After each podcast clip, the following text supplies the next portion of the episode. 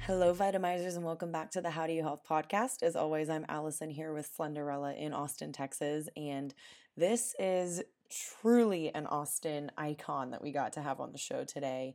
Very excited to share her with you guys. You definitely might not know who she is, but you definitely know her work if you know anything about our city. So, before we dive into it, the How Do You Health podcast is brought to you by Slenderella. Slenderella is a vitamin shot and IV blend that was designed to help your liver function optimally. It got its name when the creators started noticing that liver detox was causing many clients to lose weight. Now there is a whole line of different Slenderella blends that you can customize for your needs, as well as a supplement line to support all of your Slenderella goals. You can find distributors and more information at www.slenderellausa.com. This podcast is recorded at MSW Lounge. MSW Lounge is located in Westlake Hills in Austin, Texas. They provide a variety of services, including vitamin shots and IVs, the whole Slenderella family, concierge medicine, chiropractic, massage therapy, a vitamin drink bar, and tons of other local company offerings for ways to clean up your health and naturally stay that way for a long time. Find out more at www.mswlounge.com. This podcast is sponsored by Athletic Outcomes. Athletic Outcomes is Austin's boutique wellness studio focusing on functional fitness and sports recovery. Located in Southeast Austin, AO provides services such as personal training, group classes, pre and postnatal training, nutrition coaching, massage therapy, chiropractic, recovery compression boots, and MSW lounge vitamin shots. It's your one stop shop for health and fitness. Check them out on social media at Athletic Outcomes to stay up to date on their events and programs. This podcast is produced by Flabs to Fitness Inc. Flabs to Fitness is an online wellness company that specializes in mindful eating, personalized workout programs, and offers a subscription workout program for 20 minute workouts you can do anywhere.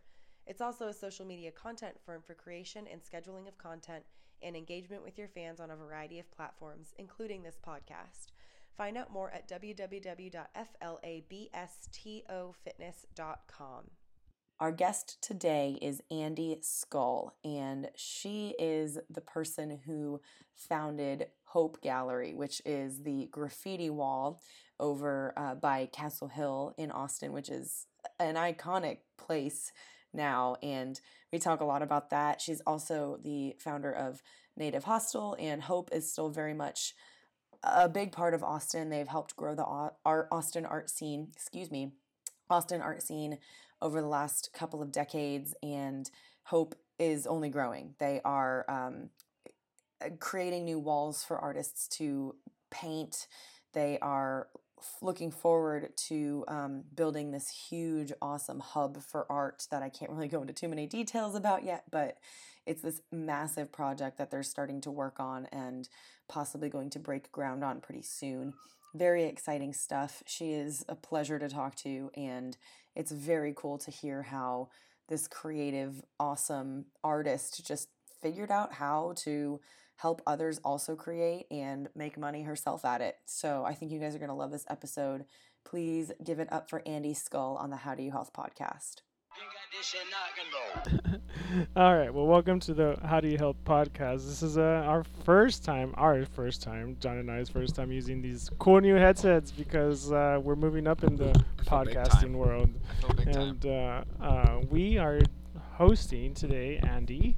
And uh, uh, I don't know. I mean, I'm so excited to do this podcast because we met you at ATX Gals party Correct. last month, and we talked about Hope Gallery because you are running that and and expanding that, and and and we're excited to learn more about that. I have tons of questions for you as well too.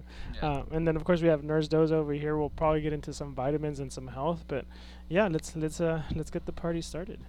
We met at the very end of the party, right? What time did you get there?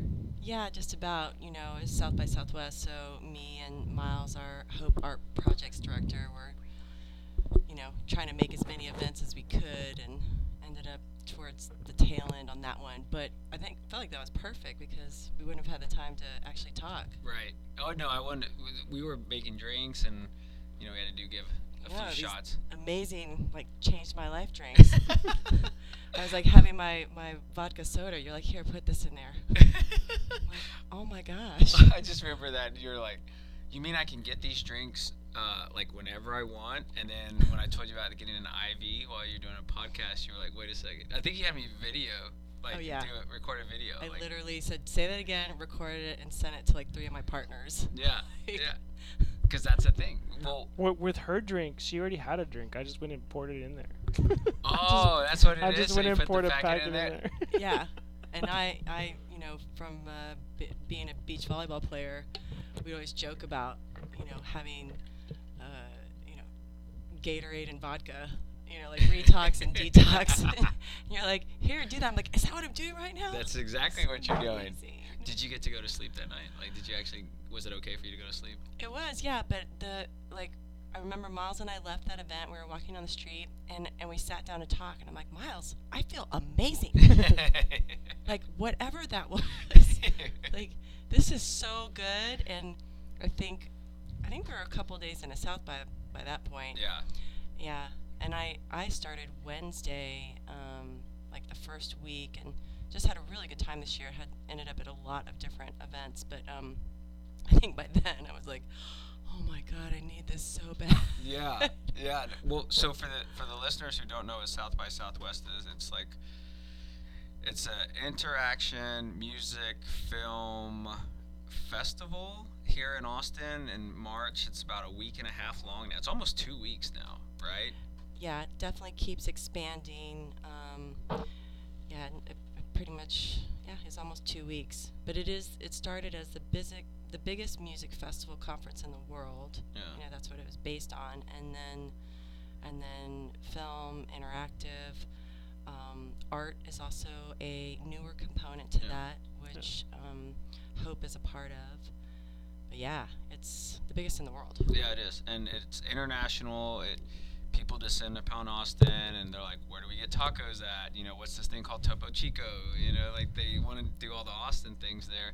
And then the the educational piece is usually at the beginning. Music's usually saved for the, the end, but like a lot of um, a lot of people have launched here. You know, Foursquare was here. Twitter got really big during South by. So Yeah, yeah. the creative minds are here. So tell us like how Hope was involved with- during South by. Oh, okay. Um, well, this year we did something different. Um, the previous years, we actually would host a a huge paint day at the Hope Outdoor Gallery. We would have 40 artists live painting all together, and we've incorporated different um, concepts in that. Like one year, we had silent disco headsets that um, guests could grab, and so we had kind of DJs involved while all the artists were painting. But but because we officially closed the original Baylor Street location in January this year, um, instead we did a really cool collaboration with Facebook at Native Hostel. And this is with their new arm of Facebook called the Artisan Residency Program. And, um, and, and the year prior, we actually had also done this collaboration mural, but we did it on our own. So basically, uh, there's a huge 180 foot mural wall on the side of Native Hostel on the I-35 side. It's very Yeah. visible. Yeah. And um, the year the year prior, we had 15 artists all collaborate on a giant mural for our relocation campaign that said "These walls bring us together." And that is um, the campaign that we're real excited about extending into 2020 for the launch and opening of the new Hope Outdoor Gallery across from the Austin Airport, next right next door to Carson Creek Ranch. Um, so this year uh, we had 14 artists do a collab mural, and we combined those artists with various community groups. And so these community groups consisted of um, uh, foster foster kids programs, um, the Yes Mentorship program within um, this foster care program, um, the LBGQT, uh, an LBGQT community group, and um, man, there's one more. I don't know why I'm blanking on it right now, but so we we paired up the artists with community groups, and then Facebook paired one of their um, AR artists with each of those teams. So it became one big mural that um, that kids learn from working professionals on, and then if you go there, you can get like the the AR art experience from it. That's cool. The the Hope Gallery over on uh, where it used to be. What was it again? It's behind like Castle Hill. Castle right? Hill, yeah, Castle Hill graffiti wall is what a lot of people called it. Yeah. I The- know. Was that something? that you- Were you already working on the New Hope Gallery at that point, or was that because it it was gonna get shut down? So, so when I started um, the Hope Outdoor Gallery as one of our Hope projects in 2010, we always knew that it was a temporary project. You know, the owner, um, Vic Ayed, and at that time Dick Clark, um, both, you know, were wonderful and supportive and said, hey, this sounds like a cool idea, and we're not planning on developing it for three to five years. So, you know, give it a try. And at the time, my thought was just that these are huge walls, and there are several art forms that typically artists just don't have the opportunity to, um, you know, really practice or, you know, cut Have their an teeth expressive or medium, right? yeah, and so for muralist, street artists, graffiti artists, you know, I just saw it as like a great opportunity for these types of artists, and then maybe ways that we could help um, share and promote certain messages for different campaigns that we were doing with other groups, with the kind of theme of helping other people everywhere. Um, we had no idea that it would become one of the top tourist spots in the city. That uh, you know, it would become a top icon of Austin. Um, Yeah. that it would support then a giant public art movement that would lead to full time work for hundreds of artists, um, not just in Austin, but around the globe. What I think is interesting about sorry to pop in, just like seeing that though, like because I visit the I would visit you know the Hope Outdoor Gallery over by Baylor Street, and um, I would recognize certain artists' work there that I had seen in other parts of town. And just like you said, it kind of like created this awareness of like, oh, there are people who they're not just quote unquote just street artists, right? Like they're producing art that they're selling in these galleries and you know I, I've seen since I've gotten to know the art movement more because of the spaces you've opened up like you know I see that they have these websites they're traveling all over and what's crazy is I would take all these pictures of the art that I would often find first at the outdoor gallery and then see that same artist's work and I would recognize it somewhere else. And I'd take those photos and I just kind of started sharing them on like an anonymous Instagram account and like that Instagram account has grown. And because of that I I learn who the artists are because they see their work on my page and they connect with me.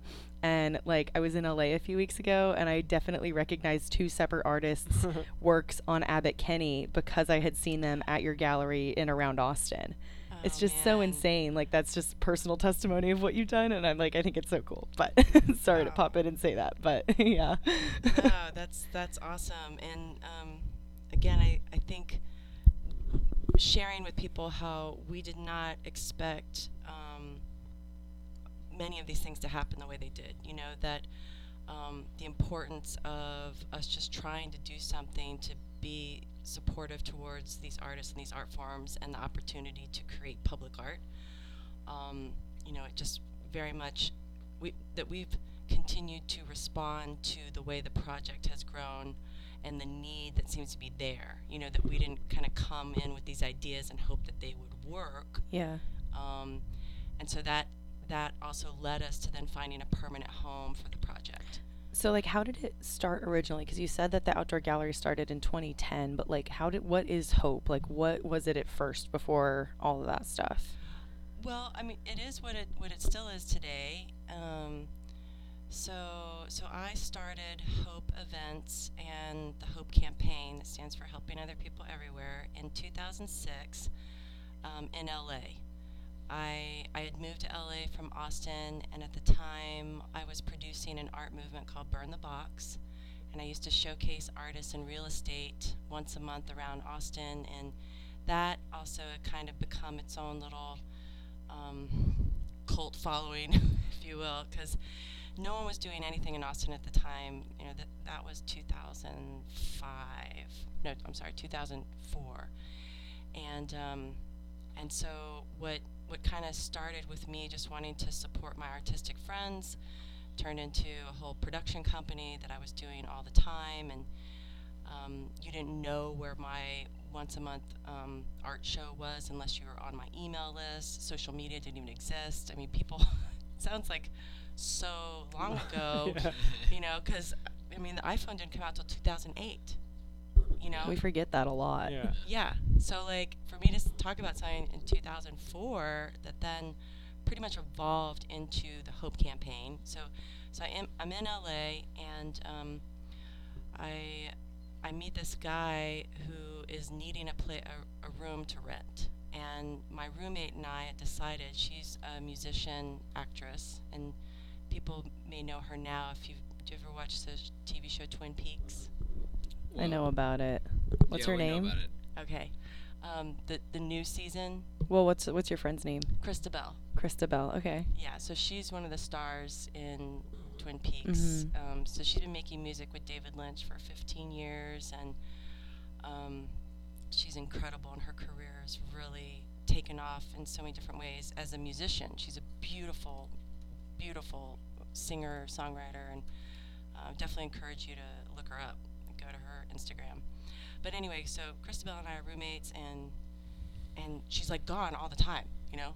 She's like, oh, I gotta go perform with this group for in Vietnam for like a month. And I'm like, really? You know, and then we'd have our It's like, why are you even paying rent? well, well it, it was more um, because we're both from Austin. We would have other artists come, you know, hey, I'm gonna be in LA, and and she's like, like the biggest hard person ever. I mean, not to say that I'm not, but like, she's like, oh my God, you could stay stay in my place and like have my car, and I'm like, girl, we like. We have all of our friends coming and staying all the time. Like it's getting out of hand. I'm like, what? Why don't? What if we rented out your room to someone that really needed it for like n- for cheap, for like nothing? And she was like, I like that better too. So, so then we put the word out to friends. Hey, uh, hey, listen, we're we're renting a, a room in Santa Monica for 300 bucks a month. Jeez. Can I have it?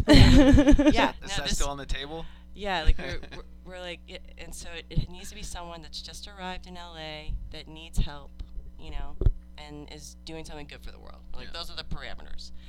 So, uh, so it didn't take long. I get this call from a friend, like, hey, I met this guy saving the world, and he's sleeping in his truck, and there's a documentary film coming out about him at Sundance, and I'm like, okay, sounds good. That's all that checks the boxes. So we meet for a beer, and um, yeah, Captain Brian Steidle came over and ends up renting our room, and he's the subject of this documentary film called The Devil Came on Horseback. And he released photos to the New York Times that exposed a genocide happening in Darfur, and that's what the film is about. So basically, I then watched this film with him in our living room, and I'm like bawling. I'm like, okay, I can help you. Um, it's in a totally different way. You know, I I know I know artists, I know creatives, I know musicians. You know, like we we can mobilize and share stuff like this with people in different ways than you know film festivals. So, so I'm like, okay, okay, you know, now how do I want to put this together? Because my my degree is in advertising. I went to UT through the creative sequence, and um, that's how I originally started my career as an art director, creative director. Um, I designed the Don't Mess with Texas logo, like a few other. That's pretty cool. things. Yeah, pretty yeah. awesome. no big deal. Yeah, That's it's awesome. it's the current one, which is weird because current now is like 15 years old. Yeah. but um, anyway, yeah, I like put on my advertising hat, and I'm like, you know what? You need like a campaign. You've got you've got a genocide happening, a major issue. You have a documentary film and a book that also educate people about these groups that are trying to do something about it. like, there's a lot for people to digest. Um, so I'm like, yeah, let me let me think about this. So I'm like, let's go let's go over to my buddy Brian's house. My my buddy's with um, Zambezi. So so I had just um, done some logo comps for them for Kobe Bryant. Um, these guys, they have this ad agency, and Kobe's the owner, actually. And they're like, "Yeah, Andi, will you design, do some logo submissions for KB24? He's going to change his number." And I'm like, uh, yeah, okay. Who else is submitting designs? And they're like, blah, blah, blah, and Shepard Fairey. And I'm like, yeah, you're a jerk. Like, obviously, Kobe's going to pick Shepard's design. He's not going to pick mine. but, um, but, you know, it was still, it was still kind of them, I felt, to ask me to submit. And so, so I go over to, to their house. I bring my, my new buddy, Brian. I'm like, hey, guys, meet this guy. Here's what's going on like I want to help him. I have this idea of uh, this campaign. It'll be called the Hope Campaign, and it stands for helping other people everywhere. Like I literally thought of it in the car ride over. Like didn't. You've got a marketing brain and an artist body. Yeah, that's what I, I tell people. I'm half Asian, half artist. yeah, I, can I can do spreadsheets and design at the same time. Um, That's funny. so so anyway that's the long story of how and why um, i started hope um, basically my, my buddies at zambezi were like you should talk to shepard about this he would be really into this so they text him and his wife amanda and next thing i know we're meeting at the um, studio number one offices in la um, and shepard was like this is great andi um, your timing is perfect too because I'm about to launch an arm of uh, um, of Obey called Obey Awareness, and this will be the first project in that. So he designed the logo. He was the first Hope artist. He did the first poster. That shirt design immediately went into Urban Outfitters and Metropark and the Buckle around the country. Within four months, we were like seeing seeing donation checks. Like it was crazy. Um, but but what's what's the kind of cool end part of that story is we're like, man, people are really gravitating to this word hope. You know, they're just buying the shirts and and so um, another buddy of mine in LA, he's an actor on CSI New York, and he calls me. and He's like, "Hey, Andi, I'm a I'm I'm I'm helping a buddy of mine that I went to Harvard with run for president. Do you think that um, you could put me in touch with your buddy Shepard? And, I- and I was like, wait a minute, dude, you went to Harvard? Why the hell are you on CSI New York? Like, okay, then second, tell me more. Like, what? And he's like, yeah, his name's Obama. I'm like, ah, okay.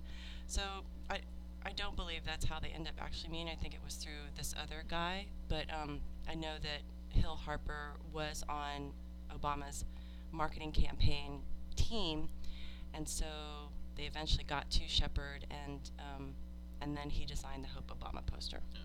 But it was after we had already launched our Hope thing, um, and so over the years, sometimes people like, especially during that time, people are like, "Oh, is that a part?" I'm like, "Well, no, you can't technically be a nonprofit and do anything political." Yeah. Um, but I'm like, I wish I would have totally claimed that. Yeah. um, yeah, so that's so that's kind of the original um, launch of the organization. And then in 2009, I came to Austin for South by Southwest, and um, and Shepard actually was DJing at Fader Fort, and um, there was just a lot happening in the city that I felt, you know, when I moved to Santa Monica in 2005, after being here 12 years, it was like there's there still just wasn't enough happening, and all of a sudden I'm like, what the heck? We're like exploding as a city. So so I moved back, and that's when um, I launched the Hope Farmers Market, and then the Hope Outdoor Gallery. So what's the difference between the Hope Farmers Market and the Hope Gallery? Um, well, like I, I mean, I guess maybe a better question would be like, why those two things? Yeah. Um, well, I mean, they were they're both. I think, uh, again, I feel like almost all all of our campaigns or projects always kind of come from a need. So, um, a, an old mentor and friend of mine, Reggie Thomas, owned Pine Street Station, and that's where Fader Fort was. And so South by Southwest was over, and she's like, "What do you want to do? You know, you can use use Pine Street Station." And I'm like, "Well, we're not, you know, because when I lived here, we would throw art shows there all the time." And I'm like, "Reggie, I can't, I can't just do more art shows here. Like, if we're gonna do something, it needs to, it needs to be really beneficial for the East Side community." Sure. So I actually, yeah, I pulled together like a little brainstorm team and called my friend Selena, who owns Big Red Sun, who, you know, was one of the first businesses to open on East Cesar Chavez. I was like, "What do you think we should do?" And she she didn't like, she didn't hesitate. She's like, "Farmers market." And I was like, "Damn, that's a good idea. Let's do that." So, and then I called a bunch of the other business owners too, and you know, had a little get together. And I was like, "Okay, if we did this, would you support it? Do you think that there's an actual need?" And so, so that's that's how the farmers market started. Sounds a lot like how we do business. yeah. What do- what do we need to do? Do this. All right, yeah, cool. Let's Yeah, do How that. How can we be creative about it? So, You're creating a need, right? well, Like there there- was a need. She there was was- just filling it. Well, yeah, she I'm just saying you're found filling it. the need, yeah. basically, right? Like you're saying, I need. Which is funny for you to say that because Austin is full of artists, Right. but I don't. But it's kind of weird that you're like, there's not enough here, or at least not enough on the east side, at least. There's not enough opportunity There's for just- them to do it and get paid and Well, this was in showcase it. Yeah. Yeah. Yeah, I'm saying when I when I moved to Santa Monica, there was there was the there was not any growth and opportunity happening in Austin. It was yeah, there I'd say there was a good a good a good couple years, and that's what I mean. The the art shows that I was hosting the last Sunday of each month were becoming bigger and bigger and more popular because there wasn't there wasn't enough opportunity going on. And I'm like, man, you know, people what they just want to come to an, a free art show party. Like it, it, it just was. It's so interesting for me to think that that was actually not that long ago. Yeah. And now um, we're just bursting at the seams. Yeah, I think that there's a lot of that um, room for creativity now, right? Because, uh, and I think it sparks each other because you find like pop up art shows all the time now, and that's like the thing to do, as opposed to like before it might have been like, this is the only thing that we can do. Let's do that so that we can have a creative space. But now it's like, no, this this is what we should always be doing, so that we can invite everyone, the whole community, right? Yeah, yeah. I mean, I, I, I just remember um, when I came here for college, and you know, the city was known as the live music capital, and um, coming and just experiencing live music all over the place. You know, that that was kind of the. Uh, how do I say this right? Um, Hope Outdoor Gallery ended up being a part of kind of the transition from music to now um, the inclusion of, of Art. lots more art. Sure. Um, yeah, that you know, I don't remember Austin being known for art when I moved here. In fact, it was something that I yearned for because I moved here from New Jersey and I, I grew up with access to New York City. I would Yeah. get on the train and go to the Met all the time by myself as a teenager. Um, you know that the accessibility to those incredible museums, galleries, and um, and public art, you know, to me when I got here was like, where's that piece? You know, and so that it's it's it's grown so much, so much. Um, I mean the the the Blanton even is new Yeah. Yeah. you know like Yeah.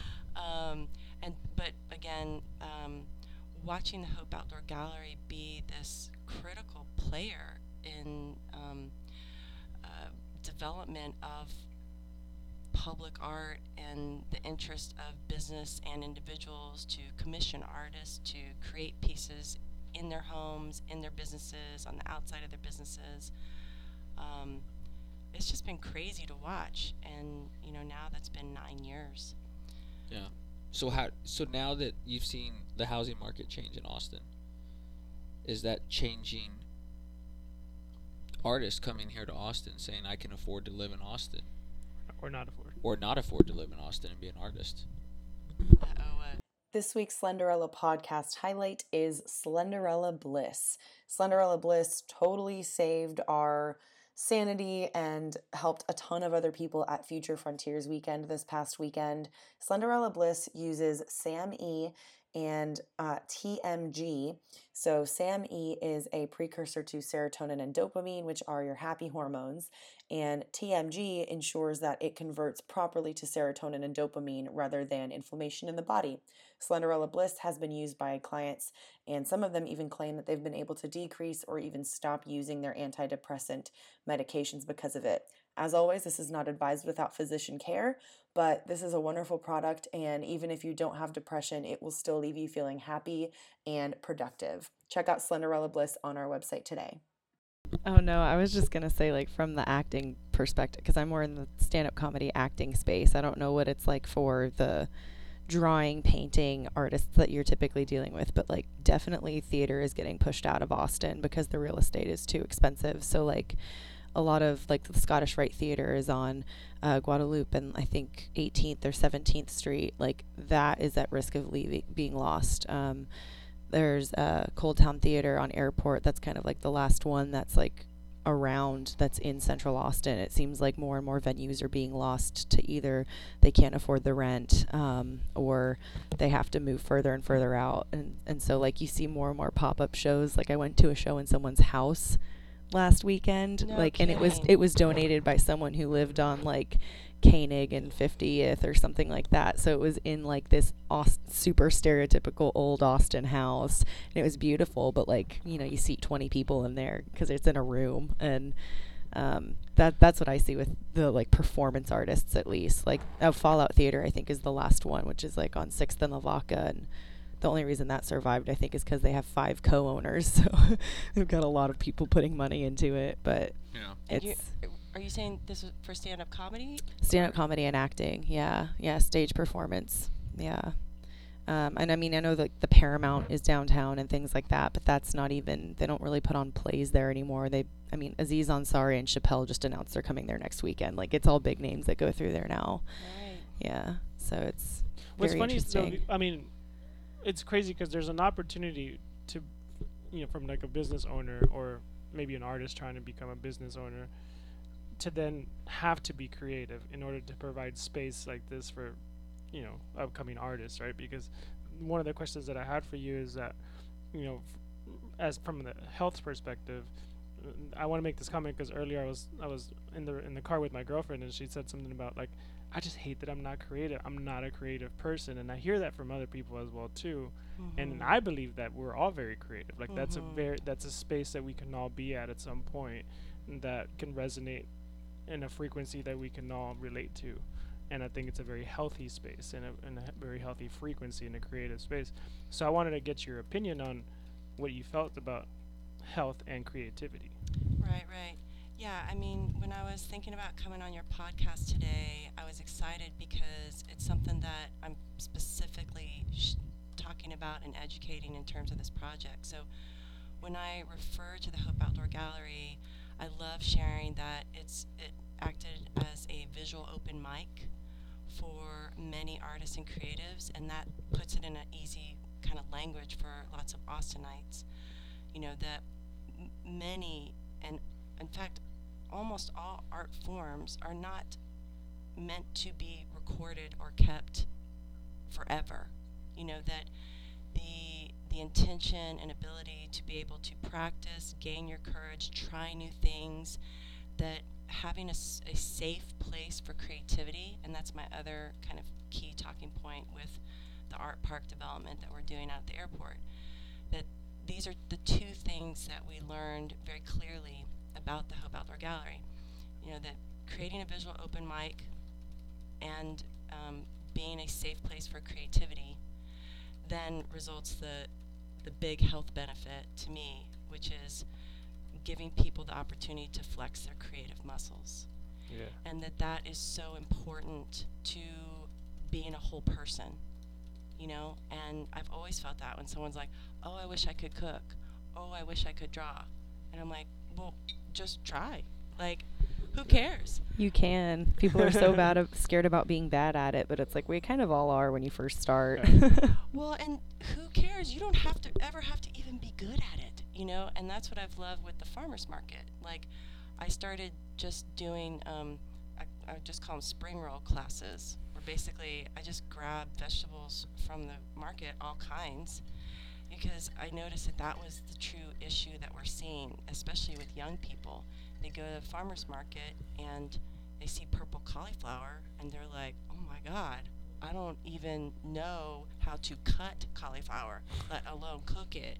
And I don't want anybody to know that, so I'm just not going to go over there. That's the biggest thing I've seen with like health coaching clients too is like they get all excited to meal prep and then they realize they don't know how to boil an egg and it's like Damn millennials. uh well I mean it, it's it's partially the kids fault but it's partially the parents fault like they just haven't for whatever reason like the fast food nation I guess just caught on and that, that hasn't been passed down as effectively I don't know Yeah, no, just recently um, I was hanging out with a friend and he was sharing that he learned a lot of these basic skills in home ec classes and that we just don't have those anymore. And I was like, right. I mean, I actually did have um, this like I, surrogate grandma, um, this woman who treated me and my brother like her grandkids, who taught us all kinds of simple things like how to fry an egg and how to sew a patch.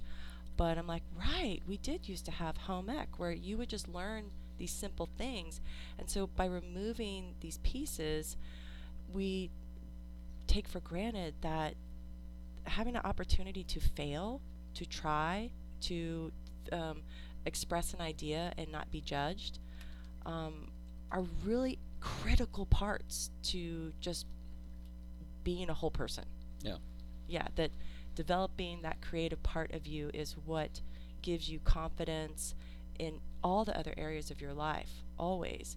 I mean, even if you're an athlete, you know, if you want to be really great at whatever that athletic thing is, you got to be creative because there's already someone who's really good at it.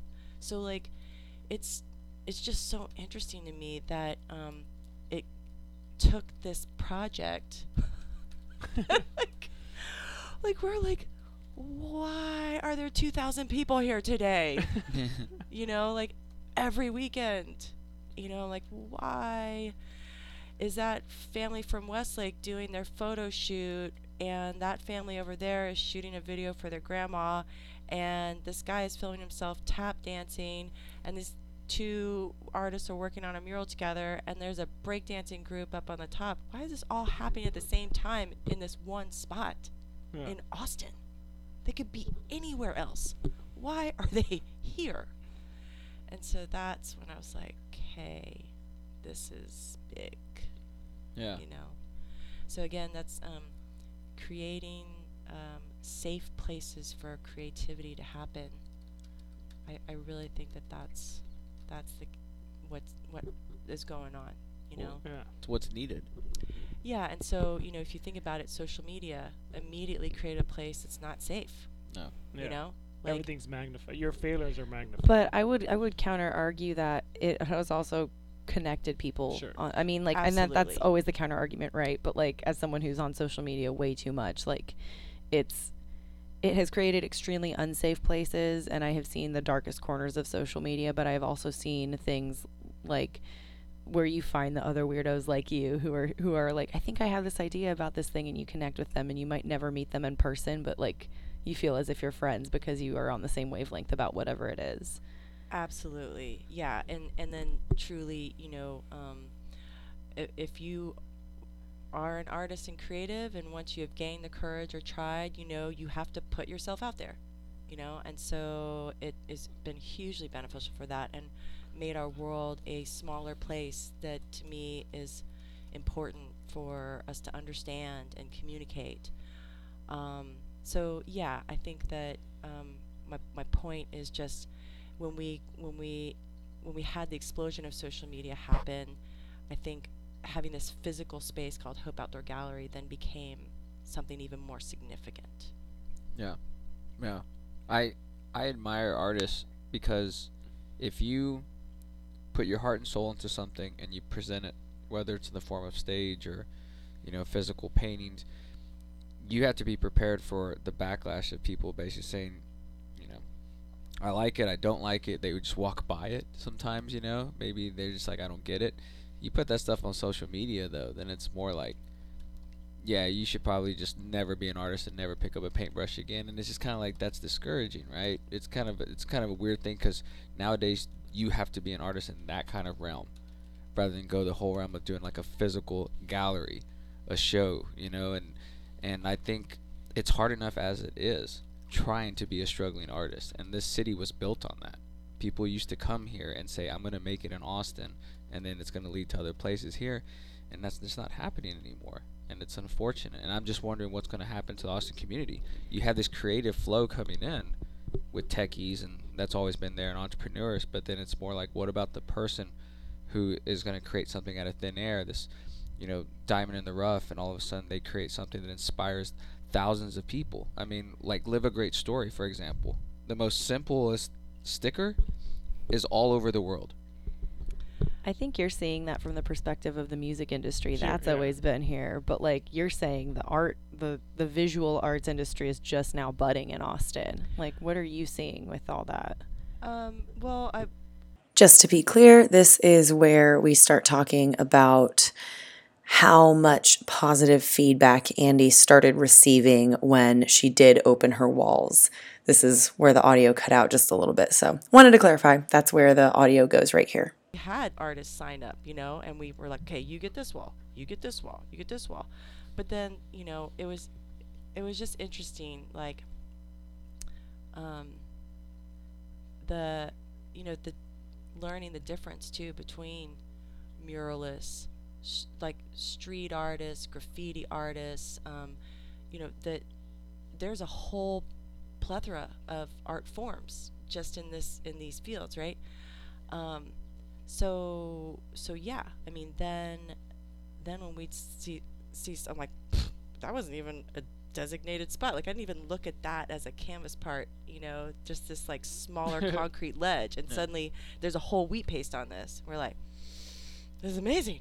Yeah. Who did that, right? And um, so the build on it, I think it was by by a year and a half that um, it start. It was intense, you know, but the public didn't really know about it. The artists knew about it, Yeah. and they were coming and coming, and then and then people were starting to go o- over other people's work, mm. you know, which is was part. It's part of the culture, you know, but nobody anticipated that by the time we got to like its highest pace that the artwork was changing every 48 hours and so we have chunks like we we pulled off layers of the wall now that are at least this thick of paint that's just paint She's got two inches up in her between her fingers. If you're listening yeah. to this, yeah like literally thousands of layers of paint so cool. That's Yeah. awesome. That's so cool. I, I mean, I've seen people out there with tents that I imagine just like, oh, I'm doing this three day project or something like that. Like, I, I, I can only imagine. I don't know. I've seen people out there with tents, and like, I guess they're gonna sleep over because they want to finish that one thing that they're doing.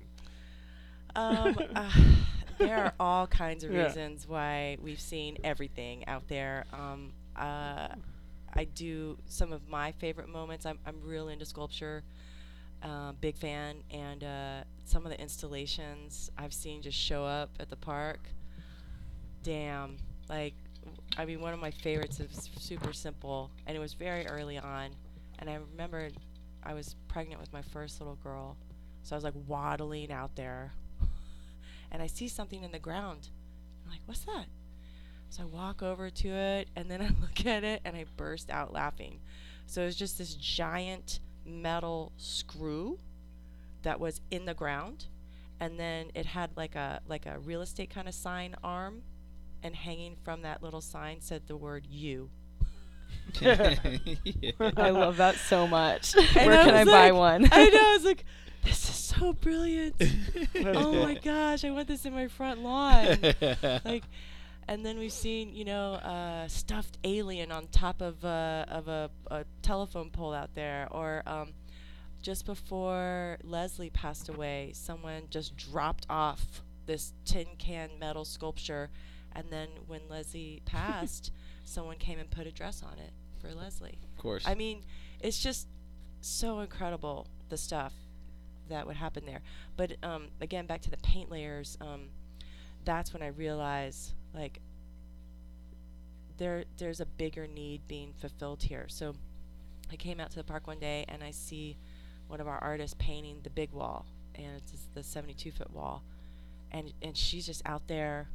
It's like sun's beating down, and she's just got a big roller on a pole, and she's just painting the shit out of this wall. You just, and I'm like, Lana, oh my God, what are you doing? And she looked at me. She's like, I'm gonna get this commission in Russia, and I was like, oh, right. And so I love sharing that with people too. You know that um, when you want to hire an architect, you want to see pictures of buildings they right. if you want to hire a chef, you want to taste the food that they made. You don't want to see concept drawings. You don't want to see recipes of things they want to try someday. So the Hope Outdoor Gallery became a place where artists would go paint a concept, take a picture of it, and then submit it to get an actual job or commission. And they were getting work. That's cool. That's cool. That's Yeah. awesome. So again, so like a visual, so an open mic, you you go um, even for comedians, right? You go film yourself actually on stage doing something, and that's what you send. You you don't want some like, here's me doing stand up in my in my bathroom. Here's an audio clip. Yeah.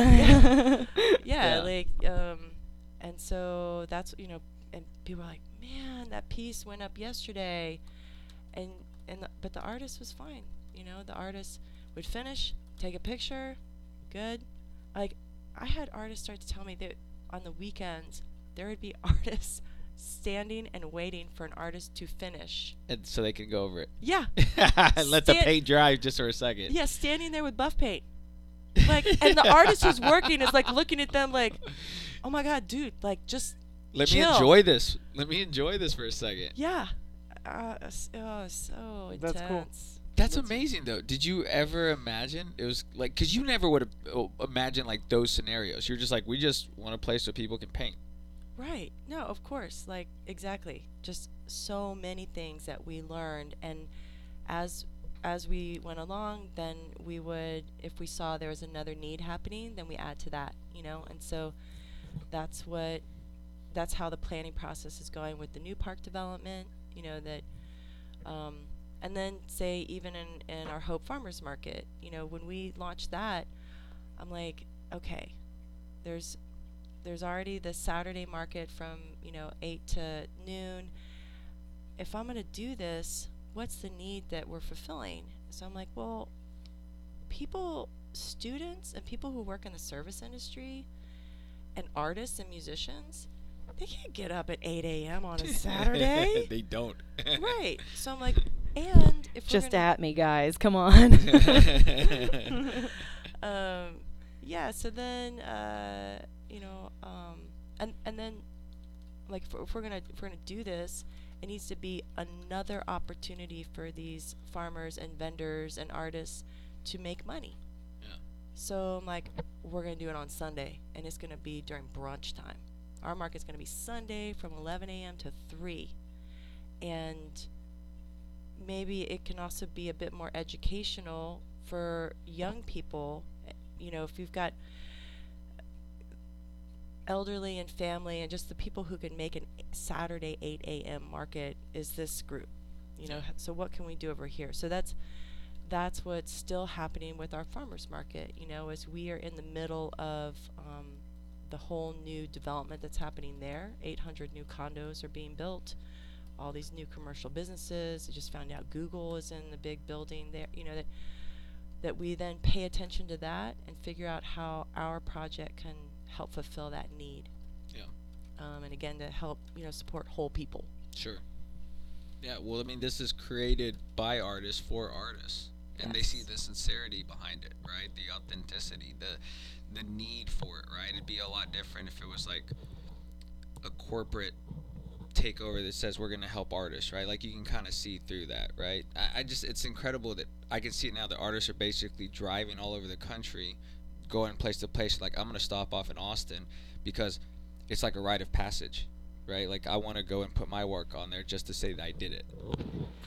That was definitely. I mean, it's, it is weird now that we're closed because we get emails and phone calls daily Sure. of people that because schools would come. Um, you know, Au- Austin is the bachelor bachelorette party capital Yeah. of the country. Yeah. I don't know. Okay. Yeah. Yeah. Um, so we'll get calls like that, like, "Hi, I'm I'm planning a bachelorette party for my friend, and we all just want to know if Hope Outdoor Gallery is still open because we want to come by." That's like on the trip, like on the tour. Oh yeah, That's oh. cool. Oh, I, the number of quinceañeras and bachelorette parties that limos that would just just just like chicks and young girls just like pouring out with spray cans at our park. on Oh, a- they actually wanted to paint on there. Oh yeah, yeah, yeah. No, it was. I. There's so many, so many amazing moments that we were all like, "What the fuck?" Wait, so do you ever see something that like they're doing and you're just like, no, no, no, no, don't do that? oh yeah.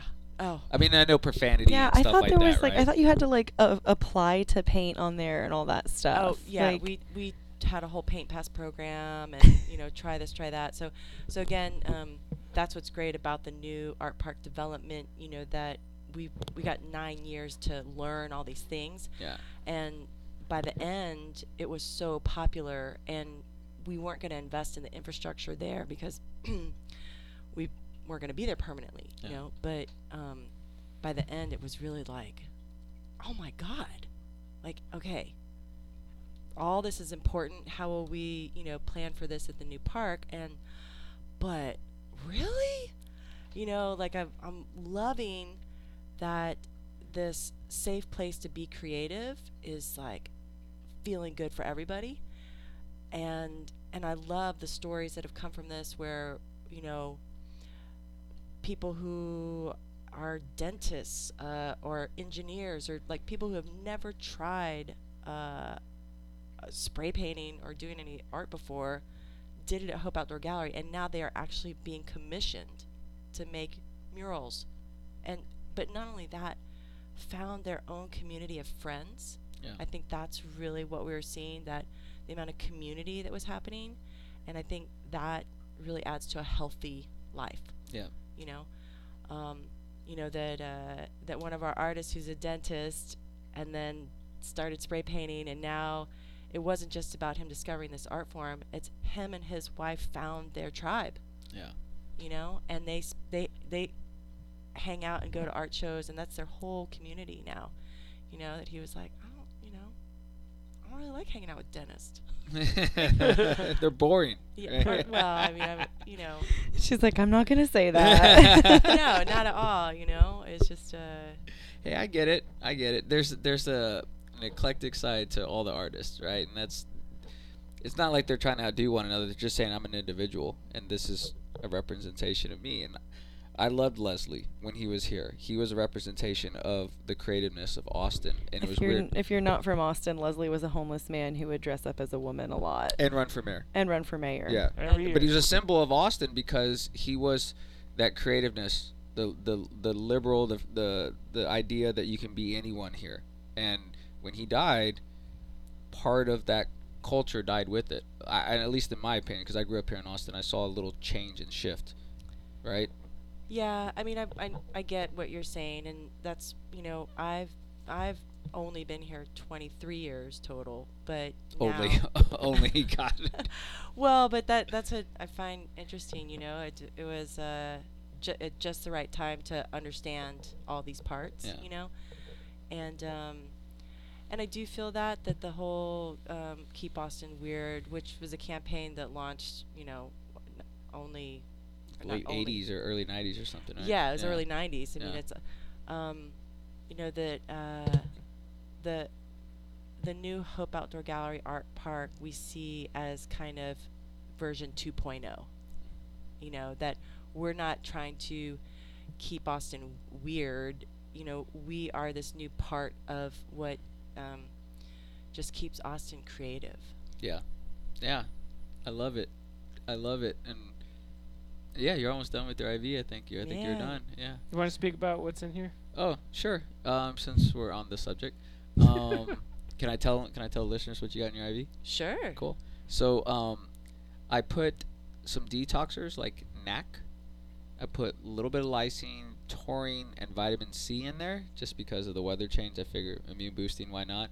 I didn't put a whole lot of B vitamins because between your drink uh, and the energy in there, you probably don't need a whole lot. I was Yeah. gonna ask. Yeah, yeah. I didn't want to do that too. That's why it wasn't like dark red, but um, the lightness was a lot of the calming, like B vitamins, you know.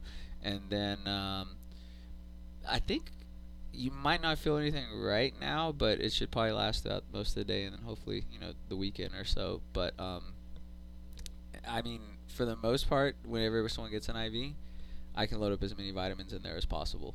You know, as opposed to a little shot that I can only give so much. Gotcha. Yeah. And like, can you ever like OD on or like over like? I know this sounds horrible. You can OD on certain vitamins and minerals, but we're very careful about which ones are put into the IV. I would say any of the ones that you got there, you would have to go extremely ridiculous high amounts, and I don't think you'd ever get close to that. But no, if to, ask, to answer your question, no. The hor- the worst side effect is that you're just going to be really hyper, and you won't be able to go to sleep tonight. But yeah, it's not going to happen. So Yeah, I mean, I'm not worried at all. I'm always like, um, just wondering because I think I and maybe maybe this is something that lots of people think like, um, like I I have my multivitamins or and yeah, yeah. since I was a kid, I've always thought, oh, whatever my body doesn't need, I'll just pee it out. Yeah, Yeah. Is that true? For water To a- soluble, to a yes. cer- Most part. to a certain extent, yeah, because the B vitamins, yeah, that will happen. Okay. Yeah, so okay. so you're okay. So you can't toxify out B vitamins. Like it's just it almost be impossible just because. Yeah, like because it's water water soluble. Yeah, because you're gonna flush them out of your system or whatnot. But I Yeah. can tell you this: when we had to start doing this, you talk about testing. i- The artistry kind of aspect of it is like we come up with a new formula. I'm like, who's around here? Baldo, come here. Let me test this on you. And I'd give it to him or me, and then we could tell other people like what we experienced with it. So that meant like doing a shot every day or doing a drink every day or an IV and just basically putting it to the test. So if there was anyone who would toxify on it by now, it probably would have been us too.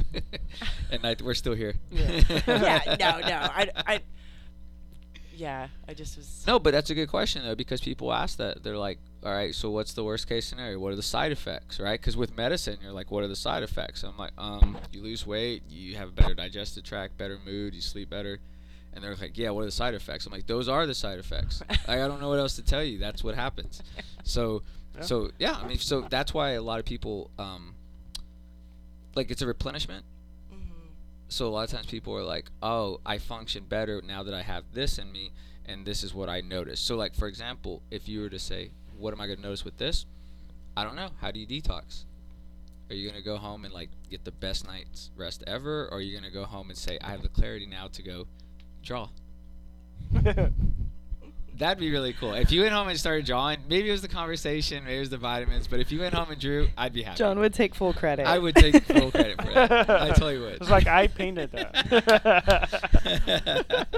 Yeah, John would I'm- ask I'm for co-artist, right? Yeah. right yeah.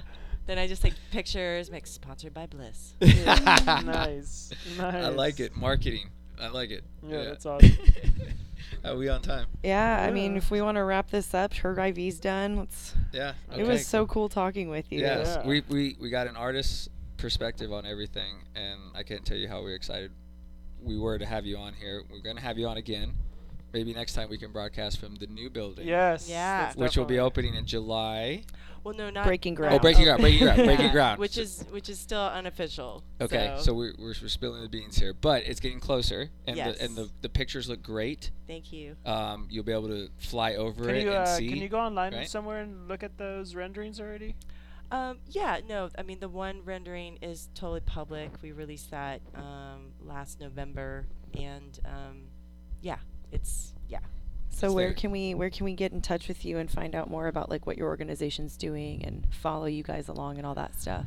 You know, our social medias are actually the best place. Um, you know, Facebook and Instagram for Hope Campaign and Hope Outdoor Gallery and Hope Farmers Market. Um, yeah, those, those are really the best places. Got it. I'll put all like, those in the in the show notes. Yeah. Yeah.